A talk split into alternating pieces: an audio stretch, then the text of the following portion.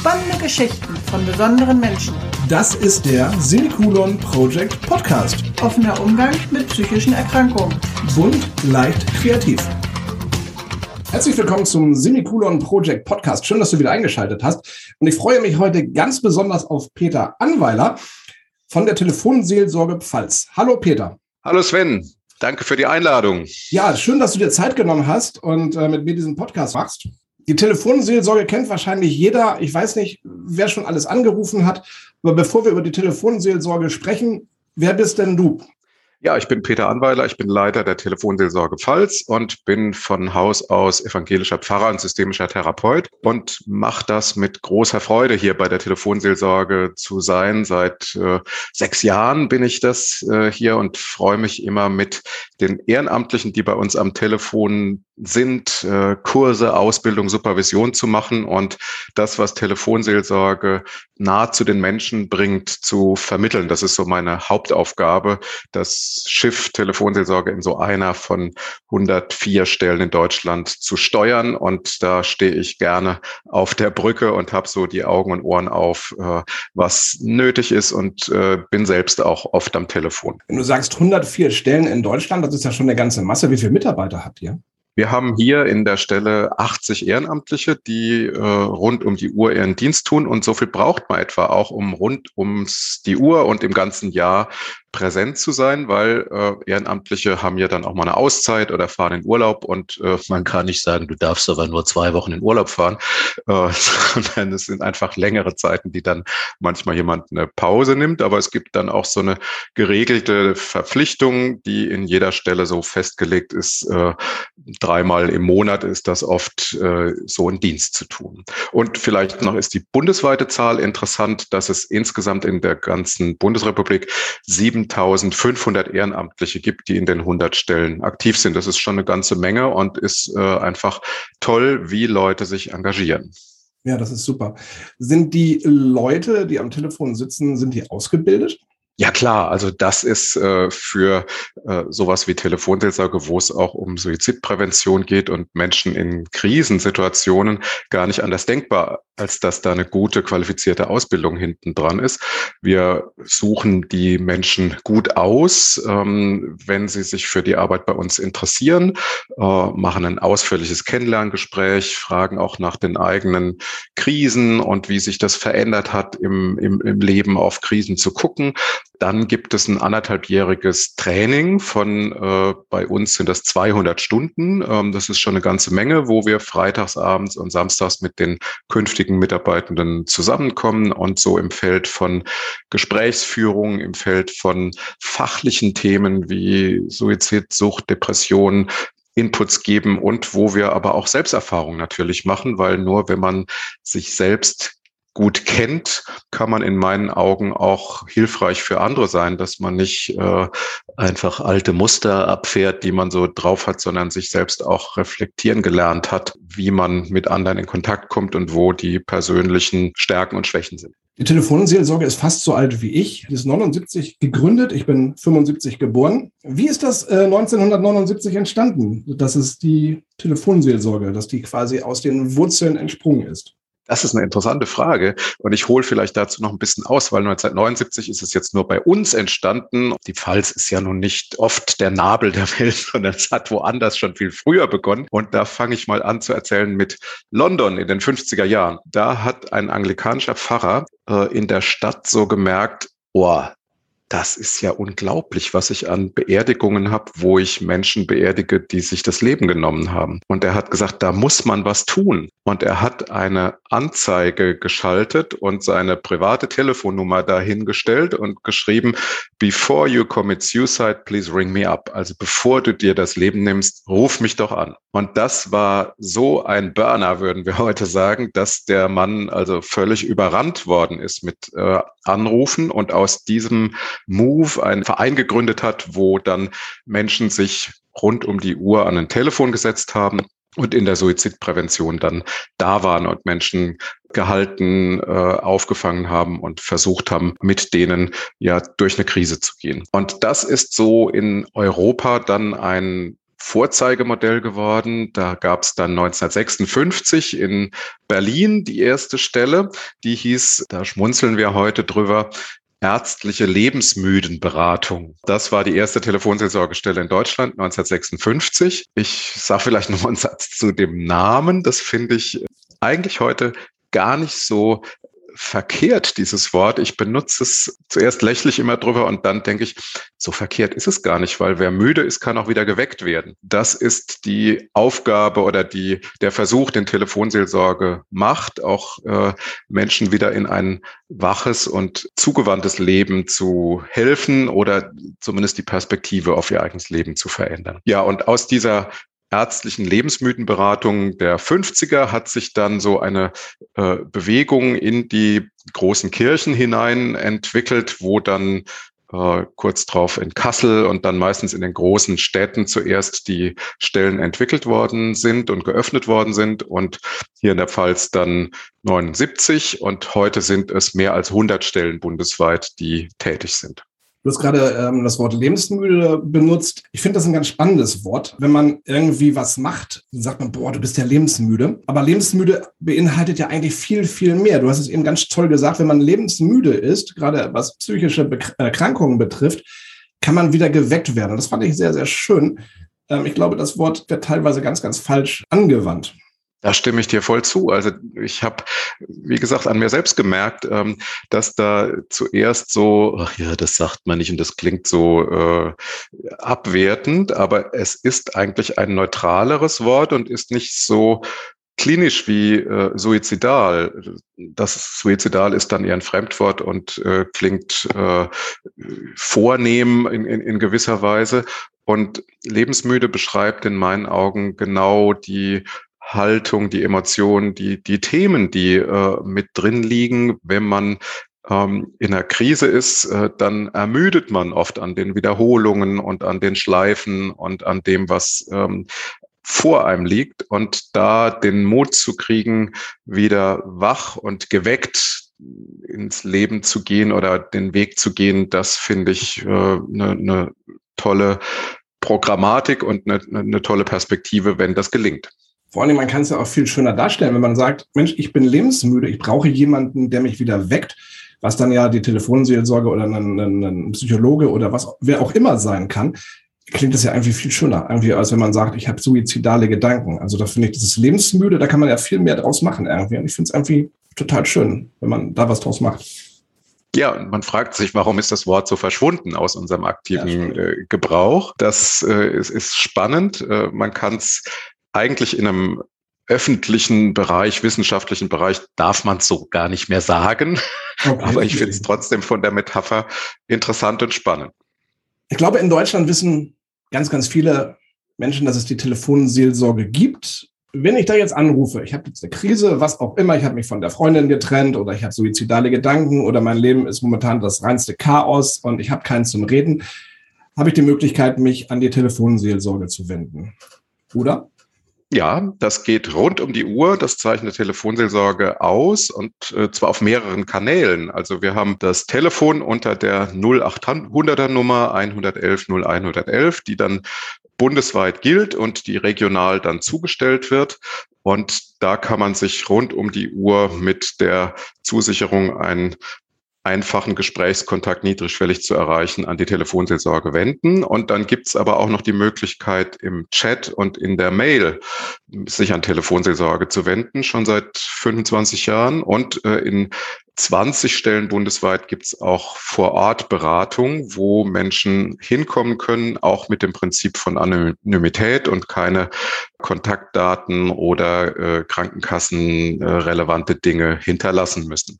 Das ist so äh, der Zugang der Telefonseelsorge äh, bekannt gemacht hat. Und bei den 7000 Ehrenamtlichen, die bundesweit aktiv sind, kann man sich vorstellen, es ist schon ein ganz schönes Netz, was über unser Land gespannt ist, wo Menschen gehalten und aufgefangen werden können, eben auch an Weihnachten, mitten in der Nacht oder äh, an Feiertagen. Wie lange nehmen sich die Mitarbeiter der Telefonseelsorge Zeit, wenn ich jetzt äh, Weihnachten total deprimiert zu Hause sitze und einfach jemanden zum Reden brauche?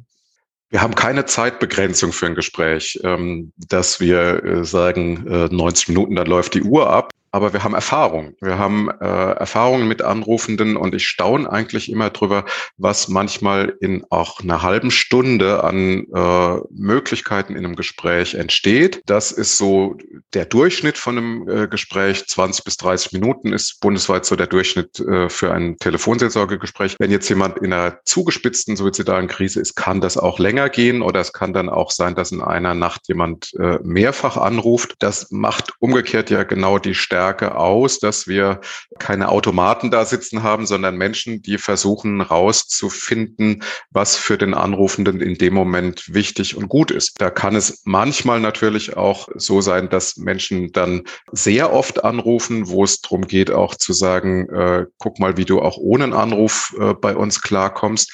Und manchmal ist es ein Erstanruf, wo es darum geht, viel Zeit zu haben, um was zu erkunden oder ein Versprechen, jemand mit zu erarbeiten, bis zum nächsten Morgen oder übers Wochenende sich nichts anzutun. Und äh, da sind wir natürlich dann besonders wach und äh, zugewandt dabei. Bei euch gilt das Seelsorgegeheimnis. Was ist das Seelsorgegeheimnis, Peter? Weil wir eine kirchliche Einrichtung sind, gilt bei uns dieses Prinzip, dass die Verschwiegenheit ein hohes oder fast das höchste Gut ist. Deswegen melden sich Menschen auch ohne Namensnennung und die Mitarbeiter sind auch über Anonymität äh, geschützt und das bleibt ein beidseitig vertrauliches Verhältnis. Was in dem Gespräch besprochen wird, bleibt unter dem Schutz des Seelsorgegeheimnisses. Das heißt, ich mache es mal an einem krassen Beispiel. Äh, wenn jemand sagt, ich habe einen Menschen umgebracht, dann wird eine vergangene Straftat nicht weiter gemeldet in dem Sinn, weil das Seelsorgegeheimnis äh, höher bewertet wird. Wenn jetzt jemand sagt, ich habe vor, jemand umzubringen, das sich erhärtet, dann steht natürlich eine andere Konfliktleistung oder Konfliktlage hinten dran, dass äh, der Schutz eines Lebens wichtig ist. Und dann ähm, ist das einer der wenigen Gründe, warum Anonymität dann aufgehoben werden könnte. Äh, wenn das äh, in die Ankündigung einer Straftat geht. Ansonsten gilt für Menschen in seelischen Krisen und suizidalen Krisen, dass wir eine Hilfeleistung dann einleiten würden, wenn wir den Eindruck haben, der Mensch möchte sie und ist nicht mehr in der Lage dazu, beispielsweise bei der 112 anzurufen und sich retten zu lassen. Bei anderen Suizidgedanken oder Absichten gilt äh, zunächst auch das Abwägen zwischen Seelsorgegeheimnis, es ist ein vertrauliches Gespräch und es ist nicht automatisch weiterzugeben und dem gibt es äh, dann eine unterlassene Hilfeleistung, wenn jemand äh, jetzt alleine bleibt und äh, weiter in der Krise geht. Wie viele Anrufe habt ihr am Tag? Also jetzt einmal in der Pfalz und vielleicht auch deutschlandweit? Ja, eine gute Frage. Wir haben also bei so einer durchschnittlichen Stelle bis zu 30 Gespräche am Tag, ähm, die, wenn man überlegt, die, die sind eine halbe Stunde bis eine Stunde lang, äh, weiß man das. Und dazwischen gibt's natürlich auch mal ein bisschen Pause oder äh, ja, müssen Mitarbeiter sich erholen. Also äh, 30 Gespräche am Tag und bundesweit hatten wir in der Spitzenzeit, sage ich jetzt mal in Anführungszeichen, in Corona bis zu 3000 Gespräche. Ähm, das ist eine ganze Menge, die dann in, also wirklich dann der Spitze mal zu bewältigen war. Und äh, das ist äh, vor allem für die Ehrenamtlichen, die ja dann rund um die Uhr am Telefon sind und zum Teil dann auch mehr Dienste gemacht haben in dieser Zeit, ist das äh, eine tolle Leistung. Lass uns über die Pfalz sprechen. 1979 ähm, gegründet. Ich merke in der heutigen Zeit, dass sich immer mehr Leute öffnen und sagen, Mensch, bei mir stimmt was nicht. Ich begebe mich in Behandlung, was psychische Erkrankungen betrifft. Wenn du jetzt einfach mal auf 1979 guckst, jetzt bis 2021, was hat sich verändert? Was waren die Probleme 1979 und was sind die Probleme 2021? Ich glaube, es gibt eine ganz große Kontinuität erstmal, ähm, dass es oft um Einsamkeit geht und um Gedankenkarusselle, die im eigenen Kopf fahren und abdrehen. Das, was Telefonseelsorge nach wie vor äh, wichtig macht, ist, dass es eine gute, einfache und wirksame Möglichkeit gibt, so ein Gedankenkarussell anzuhalten oder äh, zu verlangsamen oder sowas zu machen. Das sehe ich erstmal als die größte Kontinuität.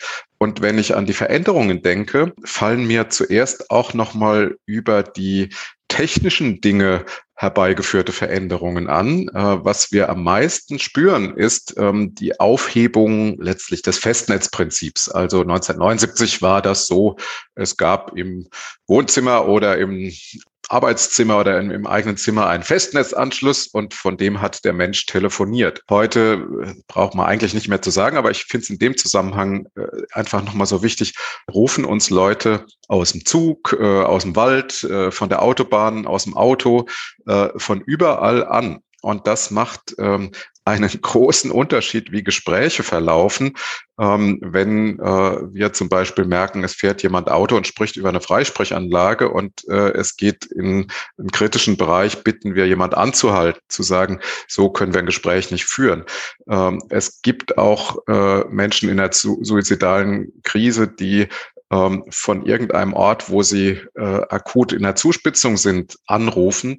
Das gab's ähm, also 1979 alles noch gar nicht. Und das macht das Spektrum, wie wir auf, uns auf Situationen einstellen, einfach nochmal viel größer und weiter. Ansonsten kann man jetzt auch nochmal natürlich auf äh, Themen gucken, die sich verändert haben und die haben auch viel mit der medialen Differenzierung zu tun. Themen so wie Cybermobbing oder äh, Kids, die in der Schule gemobbt werden, äh, die gab es damals in dem Maß äh, einfach noch nicht. Und ich finde, da kann man insgesamt auch nochmal so sehen, wie die äh, digitalen und medialen Strukturen auch die seelischen Krisen und Lösungswege verändert haben. Und das ein Rahmen ist, wo wir das sehr stark spüren, wie die mediale Struktur und die Gesprächsführung sich verändert hat. Kann man denn sagen, dass die psychischen Erkrankungen 79 ähnlich waren wie 2021? Hm, also ich glaube, man kann sagen, manches gab es äh, im Sinne von Depressionen oder äh, zugespitzten äh, Krisen gab es schon, aber auch da hat sich die Farbe, die Couleur verändert, denke ich, ähm, dass äh, in unserem Land sich ja manches ja schon auch so verbessert hat. Also dass ähm, das Reden über Depressionen nicht mehr so ein Tabu äh, hat, dass ihr mit eurer Initiative einen Beitrag leistet. Seelsorge oder seelische Krisen müssen nicht im stillen Kämmerlein bleiben, sondern es äh, ist eine Krankheit, eine Phase, die vorbeigehen kann. Und es hat nichts mit der Würde und dem Wert eines Menschen zu tun. Und ich glaube, da hat sich vieles verändert. Und doch gibt es auch manche Diagnosen und manche Krankheitsbilder. Ich denke an Borderline, wo vor 40, 50 Jahren das noch nicht so breit diagnostiziert war und man natürlich auch fragen kann, was trägt ähm, unsere Gesellschaft dazu bei, dass ein äh, Krankheitsbild sich äh, weiter verbreitet äh, mit Schnelllebigkeit, mit Einsamkeit, mit Kontakten, die schnell zu Ende gehen. Also da glaube ich schon, dass sich einfach immer wieder auch in 50 Jahren was verändert. Dennoch gibt es auch die andere Spur, Liebeskummer, äh, persönliche Krisen, äh, suizidale, depressive Krisen, die gibt's in äh, jeder Zeit und ähm, vielfach auch in jedem eigenen Leben. Also das dass äh, eine Krise ein Leben erfassen kann und man mit den bisherigen Mitteln nicht mehr so gut damit umgehen kann, wie man es bewältigt hat. Ähm, was sind so die Themen, mit denen ihr euch heute bei der Telefonseelsorge beschäftigt? So kann man das sagen? Gibt es da irgendwie so ein Ranking? So Thema Nummer eins ist Suizid vielleicht, zwei, äh, Thema zwei ist Liebeskummer oder äh, wie sieht das Ranking da bei euch aus? Ja, also wir können so aus dem, was wir so an äh, Auswertung von Gesprächen anonym machen, sagen, dass äh, das größte Thema nach wie vor Einsamkeit ist äh, in verschiedenen Facetten. Also Leute, die, obwohl wir in einer Welt leben, in der so viel gequasselt wird wie noch nie und äh, mediale Kanäle da sind, die überall hinführen, trotzdem ein sehr zurückgezogenes Leben führen, in ihrer, in ihrem Rückzug einfach so was erleben, wie es hat keinen Sinn mehr, ich bin allein. Und da gibt's äh, in der ganzen äh, Spannbreite von Menschen, die sagen, ich möchte einfach eine Stimme hören, bis hin zu Menschen, die eine Entscheidungsschwäche haben oder die auch äh, in Richtung äh, psychiatrische Auffälligkeit gehen und sich nicht entscheiden können, äh, gibt's äh, den Notruf bei der Telefonseelsorge. Da ist es gut, dass wir da sein können und in diesen Situationen da sind. Was für Menschen rufen bei euch an? Kann man das irgendwie sagen? Ähm, hat man eher so die jüngere, ähm, das jüngere Publikum oder sind es eher die älteren oder die, die, die mittleren Alter sind? Mhm. Auch da ist es gut, genau hinzugucken. Wir haben letztlich das ganze Spektrum und können sagen, im Chat äh, sind mehr junge Leute, also unter 30-Jährige auch äh, präsent. Da werden übrigens bundesweit auch so bis zu 150 Chats am Tag äh, geführt.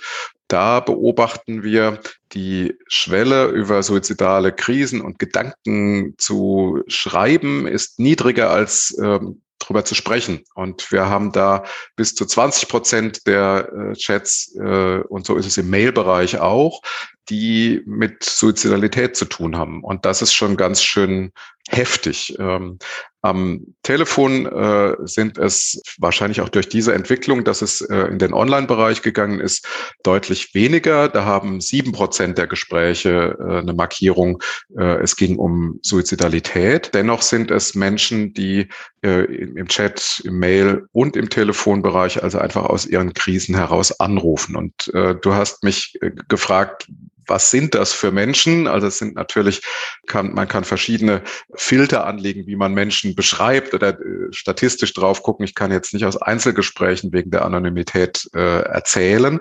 Und ähm, ich hatte das mit der Einsamkeit äh, genannt, dass das äh, in 30 Prozent der äh, Gesprächen angekreuzt ist, dass Menschen, die alleine leben, sich alleine fühlen und mit ihren Gedanken nicht gut alleine zurechtkommen, äh, dass die äh, sich an uns wenden. Dann gibt es Menschen, die psychisch äh, erkrankt sind, die immer wieder dabei sind und uns in zugespitzten Fragen oder auch in einer Nachtsituation anrufen. Und äh, es gibt Beziehungsthemen. Also das sind so die drei Felder, die wir letztlich auch so äh, erfassen, auf die wir besonders gucken. Und das äh, wären die drei Nennungen, wo wir mehr als 30 Prozent etwa haben von den Anrufenden im Telefonbereich. Das heißt, wenn ich bei euch anrufe, ich bekomme auf alles, was ich frage, eine Antwort. Das heißt, wenn ich einen Liebeskummer habe, kann ich bei euch anrufen.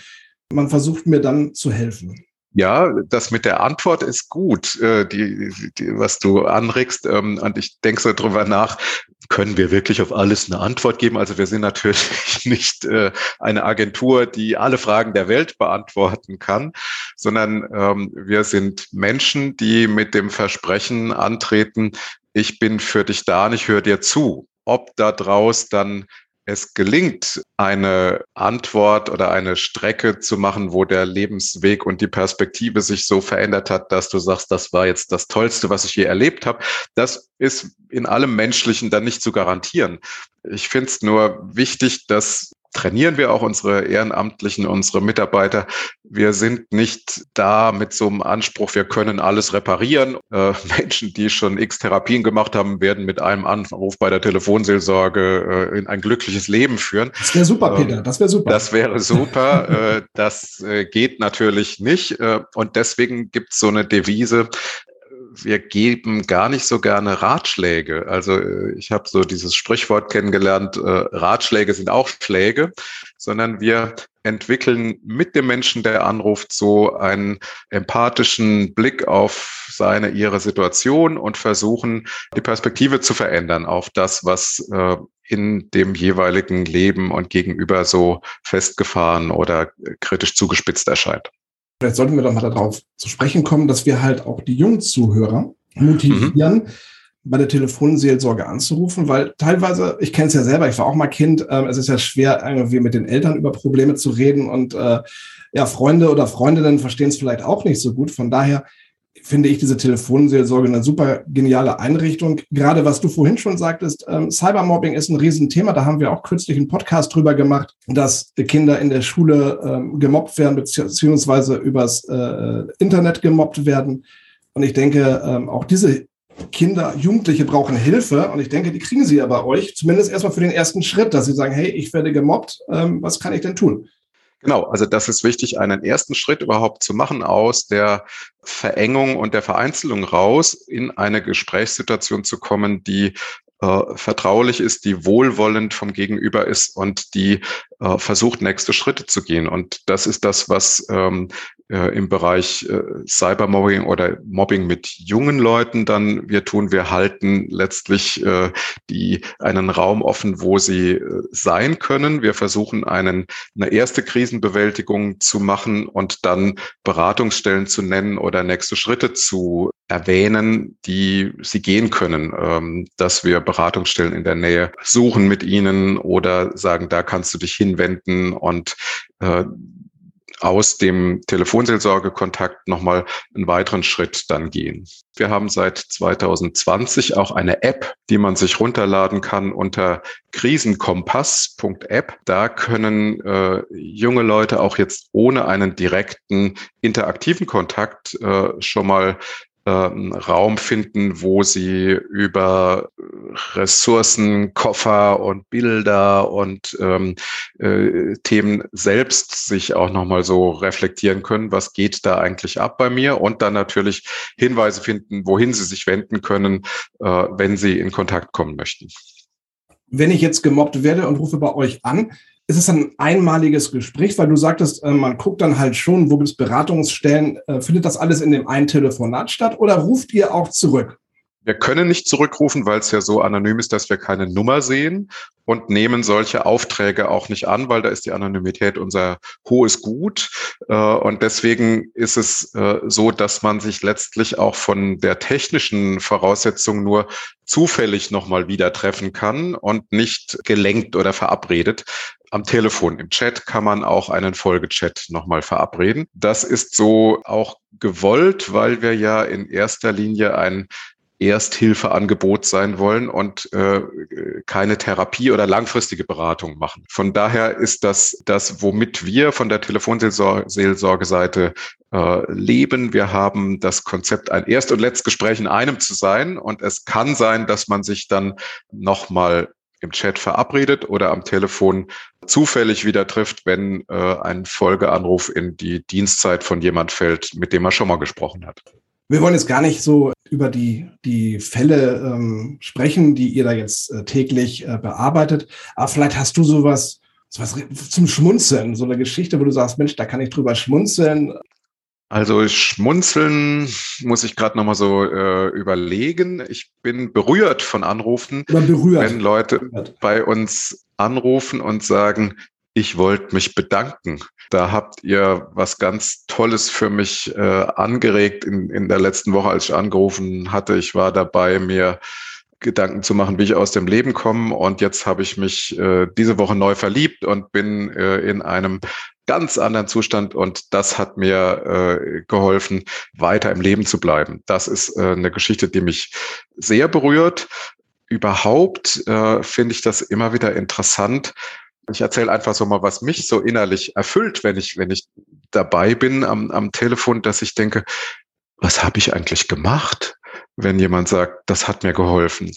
Das finde ich so eine, eine wunderbare Geschichte mit einer offenen Haltung von beiden Seiten. Die Menschen, die mit uns in Kontakt kommen, haben die Idee und die das Bedürfnis, dass sich was ändert und dass ihnen möglicherweise geholfen wird. Ähm, und mit dem offenen Ohr und dem offenen Herz auf der anderen Seite und mit äh, guter äh, Schulung und Kompetenz gelingt es manchmal, sowas in eine Balance zu bringen. Und ähm, ich denke, ich habe doch gar nicht so viel gemacht. Äh, und dann hat aber jemand doch durch diese besondere Atmosphäre und das gegenseitige Wohlwollen gespürt, äh, das ist das, was im Leben oft fehlt. Ähm, ein Wohlwollen, in dem ich gesehen und gehört werde. Und das ist der Kern von äh, Seelsorge und von Telefonseelsorge insbesondere, ähm, dass äh, dieses Wohlwollen da ist und dieses äh, offene Ohr und ähm, das, was äh,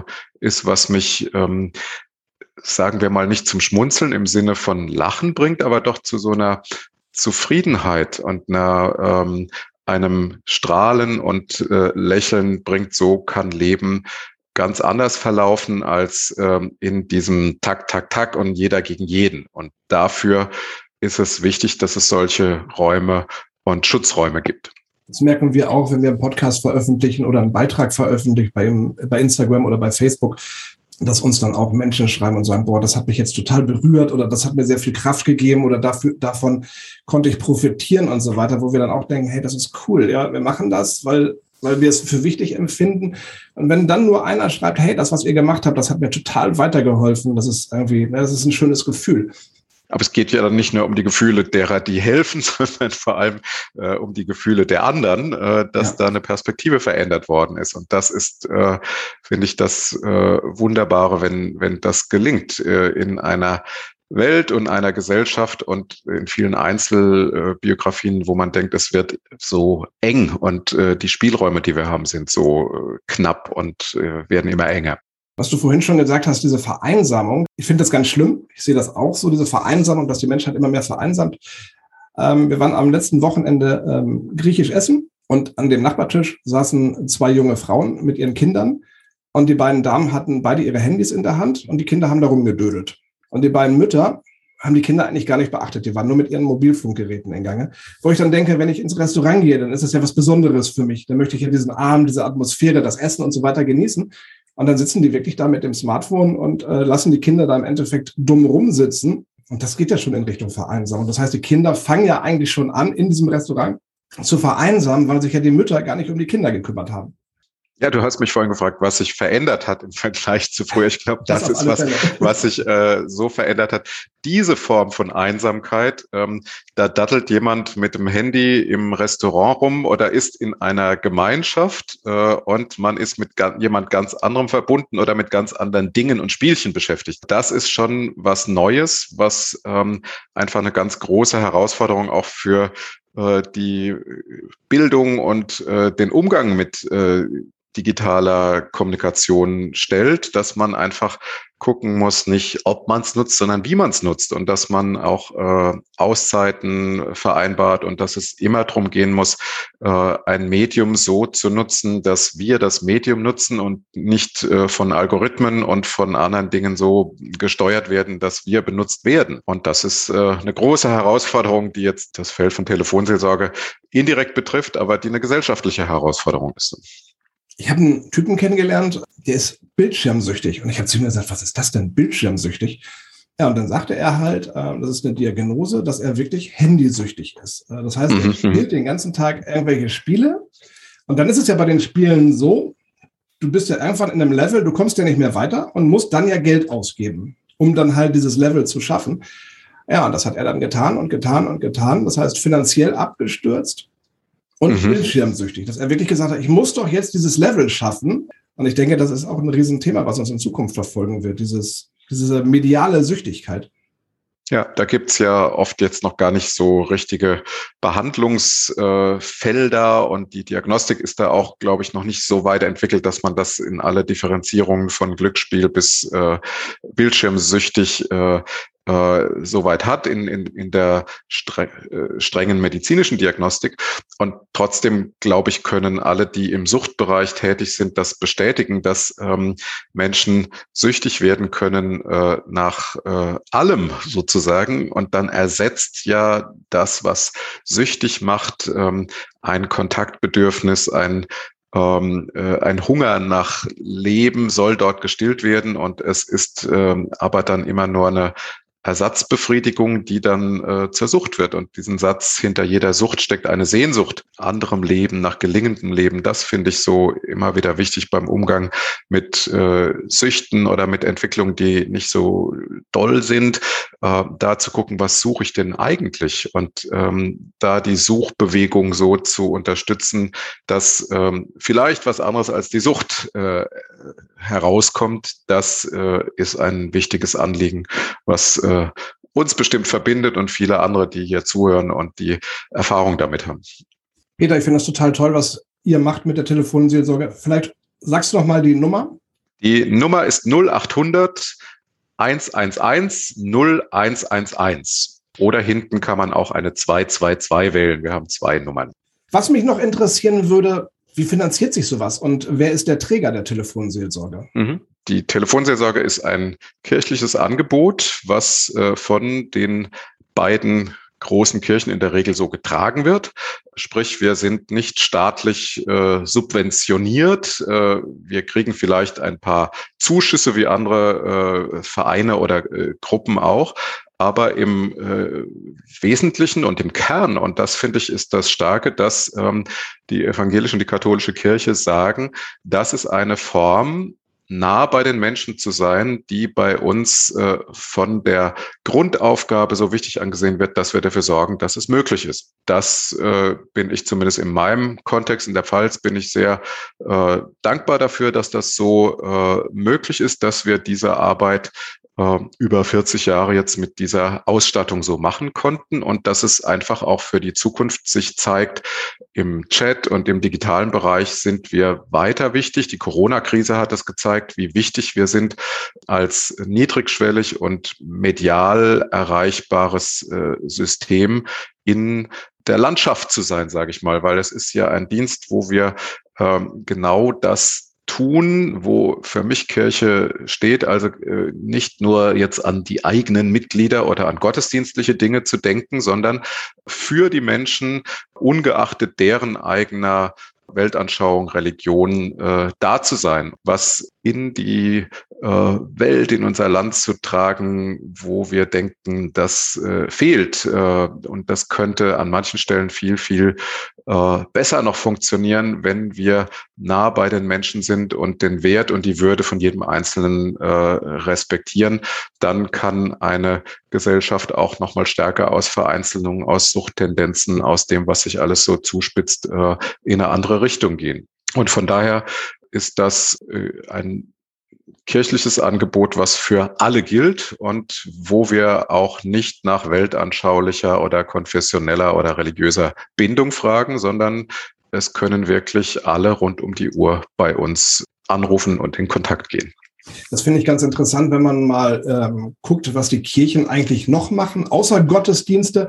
Dann stellt man fest, Mensch, das ist ja eine ganze Masse. Zum Beispiel in Walsrode gibt es eine Lebensberatungsstelle, wo jeder hingehen kann, der sich halt ja, beraten will äh, in Ehekrisen, in psychischen Krisen, wie auch immer. Das ist auch ein kostenloses Angebot.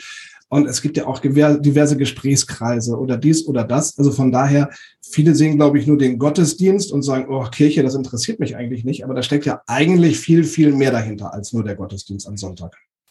Ja, genau. Also der Sonntag ist ja nur ein Tag, an dem es um was äh, Spezielles geht. Und äh, in der ganzen anderen Woche gibt's ja äh, vieles zu bewältigen und viel, viel Alltagsthemen. Und dazu kann der Sonntag letztlich äh, die Kraft geben, über die Ruhe und über auch einen Perspektivwechsel sozusagen auf das Leben zu gucken. Aber was es äh, an Begleitung, an Herausforderungen, an Anwaltschaft, sage ich gern, für andere, für prekär Lebende, für Erkrankte gibt, äh, für Wege gibt. Das ist die Aufgabe, die Kirche natürlich unter der Woche auch äh, immer hat und die in viel mehr Bereichen, als das zurzeit medial so äh, präsent ist, in einer ganz engagierten Weise gespielt wird und da ist. Stehst du selber auch noch auf der Kanzel und predigst? Ja, ich mache das gerne. Ich habe jetzt zu meiner Telefonseelsorgestelle keinen äh, direkten Auftrag, aber ich bin gerne, zum Beispiel letzten Sonntag habe ich in meiner Heimatgemeinde dann äh, zwei Gottesdienste gemacht und habe ähm, in den äh, Gemeinden, wo ich äh, schon mal gewirkt habe, ich war, bevor ich bei der Telefonseelsorge war, ja auch in der Gemeinde tätig, da gehe ich gerne auch äh, zur Vertretung gerne wieder hin und bin dort äh, im Gottesdienst präsent. Also ich will es für mich nochmal so sagen, äh, Seelsorge und äh, Gebet oder Gottesdienst haben auch viele Berührungspunkte und das äh, möchte ich auch in meinem kirchlichen Wirken so nicht völlig trennen, äh, auch wenn ich gerne die meiste Kraft äh, im Moment so in der Telefonseelsorge, in Gespräche, in äh, Kontakt, in, in Hilfeleistungen setze. Peter, sehr, sehr cool, was ihr da macht. Und ich kann nur an die Zuhörer appellieren, ruft an, es ist kostenlos. Manchmal hilft ein Gespräch, das haben wir jetzt ja festgestellt in diesem tollen Talk. Es kostet euch nichts und vielleicht kriegt ihr da die Hilfestellung, die ihr braucht. Nutzt dieses Angebot, ähm, bevor ihr lebensmüde werdet. Oder wenn ihr lebensmüde seid, vielleicht werdet ihr dort aufgeweckt. Ja, schöne Metapher. Und ich habe so zwei Dinge, die mir noch einfallen, die äh, manchmal in so Kampagnen versteckt sind. Also es gab mal eine Kampagne der Telefonseelsorge, da hieß es, aus Worten können Wege werden.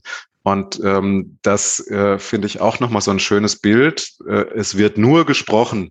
Und trotzdem kann sich da in dieser Begegnung so viel verändern, dass tatsächlich ein, ein neuer Weg oder ein, ein, neuer Blick aufs Leben entsteht. Peter, ich bedanke mich, dass du dir Zeit genommen hast. Gerne. Aber ich habe noch zehn Fragen an dich. Ui, da muss ich jetzt gucken, dass ich äh, wach bin und nicht müde. Ja. Alles gut. Ich finde das immer ganz schön. Das sind so zehn Fragen. Ich habe die einfach mal gesammelt und habe gedacht, Mensch, das ist eine schöne Geschichte. So zum Ende.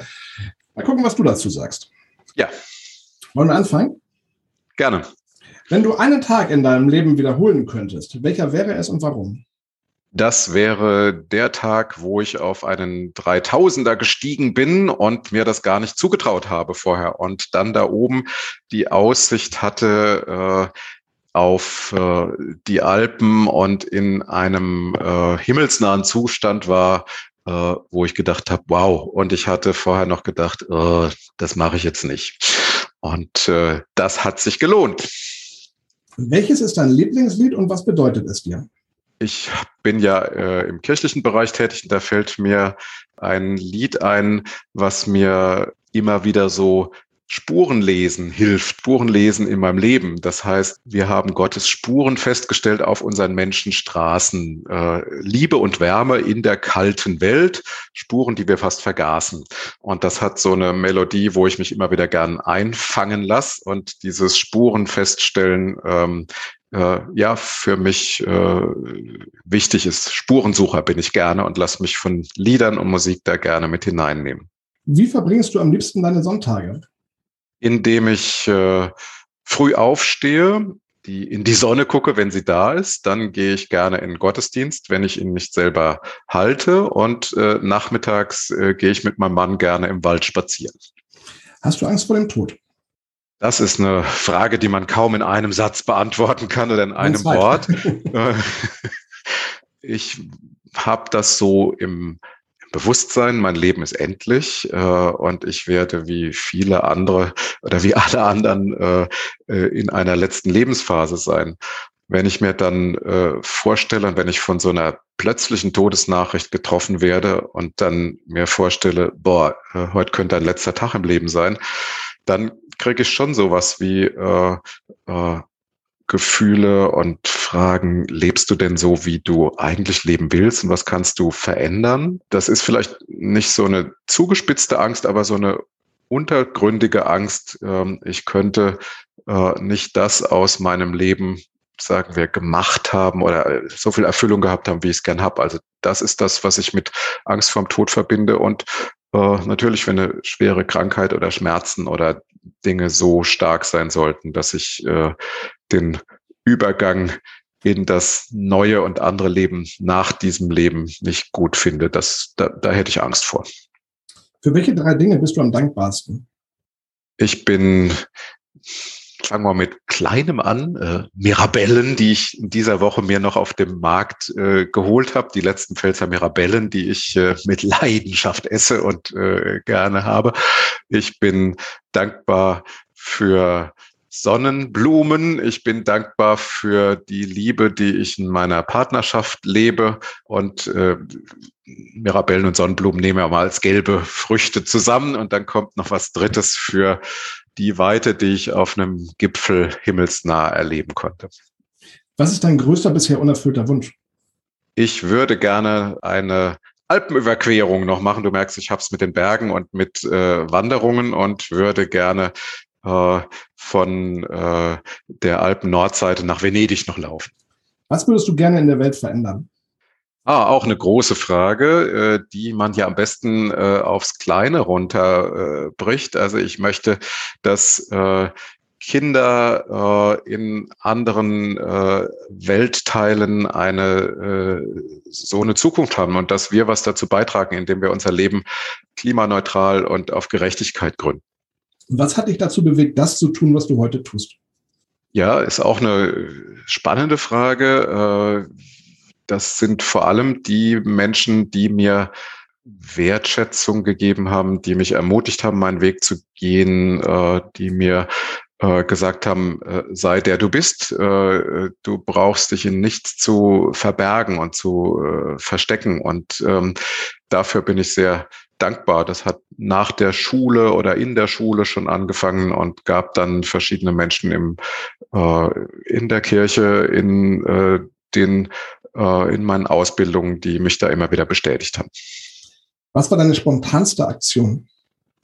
Da weiß ich noch, das war, gehe ich ein paar Jahrzehnte zurück, als ich ähm, 20 war, ähm, habe ich äh, mit einem Kumpel an Weihnachten, als mir das ganze bürgerliche Weihnachten so äh, nicht gefallen hat, äh, gesagt, lass uns doch was Verrücktes machen. Und dann sind wir an eine Autobahnraststätte mit dem, ich hatte schon den Führerschein, habe ich das elterliche Auto über Nacht sozusagen entwendet am Feiertag.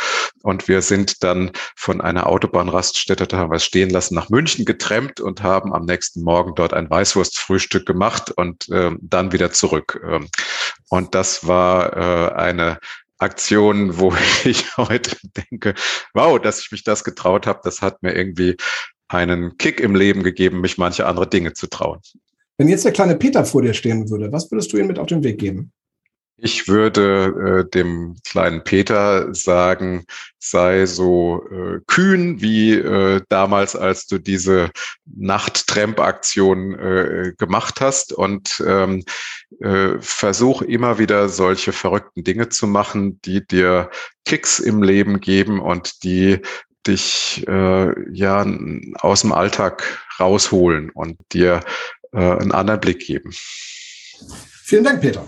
Danke, Sven. Bin gerne bei dir. Es hat mir sehr viel Spaß gemacht, mit dir über die Telefonseelsorge und über dich zu sprechen. Ja, mach auf alle Fälle weiter mit dem, was du machst. Das ist, äh, ist total super. Ja, ich danke dir und wünsche dem Semikolon-Projekt äh, viele zugewandte Menschen, die äh, auch äh, ja dort finden, dass ihr Blick auf ihr Leben anders wird. Vielen Dank. Euch vielen Dank fürs Zuhören und natürlich einen schönen Tag. Bis zum nächsten Mal. Ihr findet uns im Internet unter www.semikolonproject.de und natürlich auch bei Facebook und Instagram.